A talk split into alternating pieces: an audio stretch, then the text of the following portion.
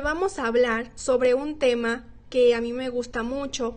El tema se llama ¿por qué es tan importante ser agradecido? Para esto yo lo dividí en tres puntos y explicaré cada uno de ellos. Como primer punto yo coloqué que es muy importante identificar las cosas buenas que tenemos en nuestra vida. Por ejemplo, yo doy gracias por el nuevo día que he comenzado, doy gracias por cada uno de los integrantes de mi familia, doy gracias por los alimentos, doy gracias porque soy una persona increíble. Hay mil cosas por las que podemos agradecer.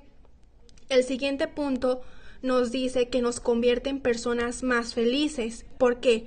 Porque una vez que nosotros aprendemos a identificar las cosas buenas que tenemos en nuestra vida, ya no le damos tanta importancia a las cosas negativas.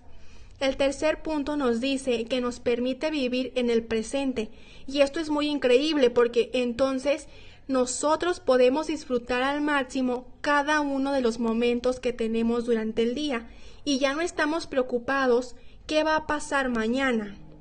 Esto es algo que nos permite ser agradecidos y para mí esto es muy bueno porque así aprendemos a identificar esas cosas buenas que en cierto momento no identificamos, pero nos damos cuenta cada vez que vamos practicando y practicando y practicando un poco más.